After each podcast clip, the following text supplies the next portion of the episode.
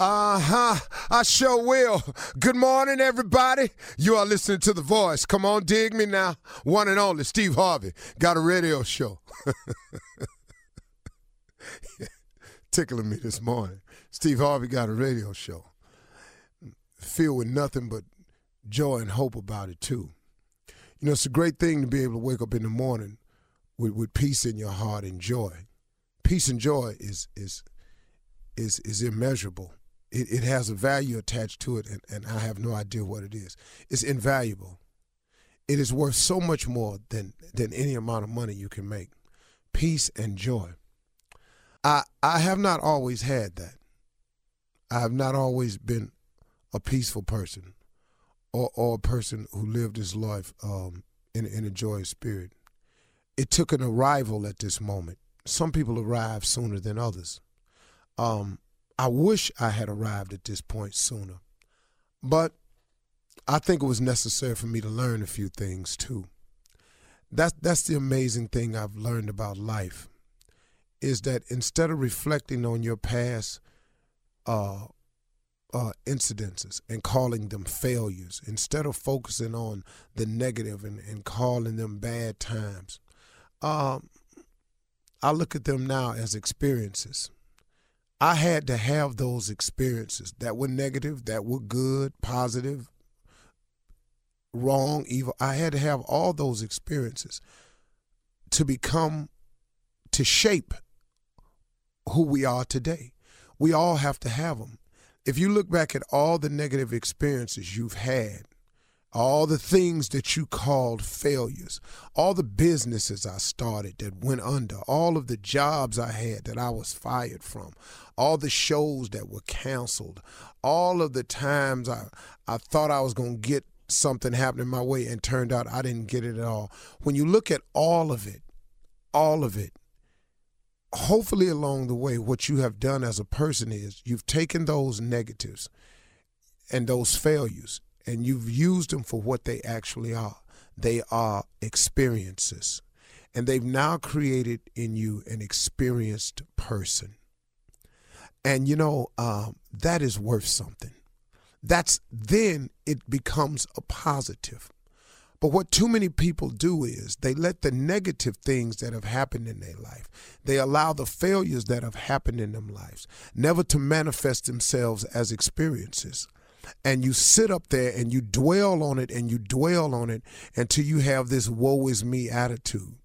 Stop looking at it like that, y'all. You go through things in order to become the person that you are today. I tell you who you sometimes have to sit down and talk to. Sometimes you ought to sit down to an inmate that really gets it. An inmate that says, Man, I, have actually heard inmates say it to me and write to me. And, and, and they've said things like, Man, coming to prison saved my life. Now, those of you have never gone, how can he say a thing like that? But but but some men know, man, I was so far out there that if I'd have stayed out there, I wouldn't even be here today. This actually allowed me to stop, spend some time with myself, and learn some things about me. Now, does that happen for everybody like that? No. But here's a person who has taken an experience that could be considered a failure or a negative and turning it into a positive and using it to enrich their lives. You can do it no matter what your set of circumstances is. I recommend to everybody that you try changing your outlook in order to change your outcome everything that happens to you that's negative or you consider a failure, they're experiences. You've got to go through these things in order to have the knowledge that you have today. So I wish that I had come to this arrival that I'm in now, this place of peace and joy. But then guess what? I would not know what I know. I could not share some of the things that I'm able to share if I had not gone through some of them. And sometimes that's the purpose of them, is to teach you a lesson. Because, you know, God has a plan for you. He really, really does. And eventually, He can use you no matter how old you are. And He can use you no matter how young you are. If you just say, okay, I'm ready to hear your plan. I've tried mine. Mine ain't worked out. What's your plan for me, God? What do you want me to do? That's why I say every day, Steve Harvey got a radio show, y'all. Cause man, I ain't see it coming. I didn't see that coming. I ain't see this book coming. I ain't seen I ain't seen half of the uh, amazing things that have happened to me. I didn't plan them. I was sitting there, man, asking God for some direction. And then I got smart enough to stay watchful, be a hard worker now, because faith without works is dead. And it came. And I'll remind you of this God has given all of you a gift. Every last one of you listening has a gift. God has never created a soul that He did not provide a gift to. God gives everyone a gift. And a gift is not just singing, rapping, entertainment. The richer gifts are much more than that. Teachers are gifted people who really have the gift of sharing information. That's a gift. You know, um, and in that you can become great. You know, uh, a lot of people think that successful and greatness is the same thing. Cornel West said it at my daughter's graduation. He was a spokesperson. He said something so pointed. He said, Don't ever confuse success with greatness. The two have nothing to do with each other. See, people determine success about money and fame and all this here, but greatness, greatness ain't got nothing to do with your money. It ain't got nothing to do with your fame.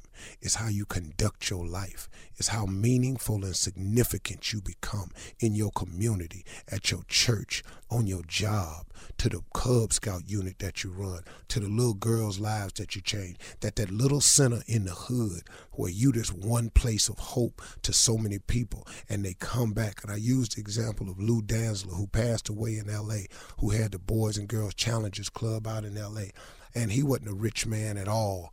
If you walk by him, you wouldn't even know who he was. But if you look at all the people who have gone on to become politicians, who have gone on to become CEOs, who have gone on to become athletes that have passed through this man's small building in the hood in LA, he was great.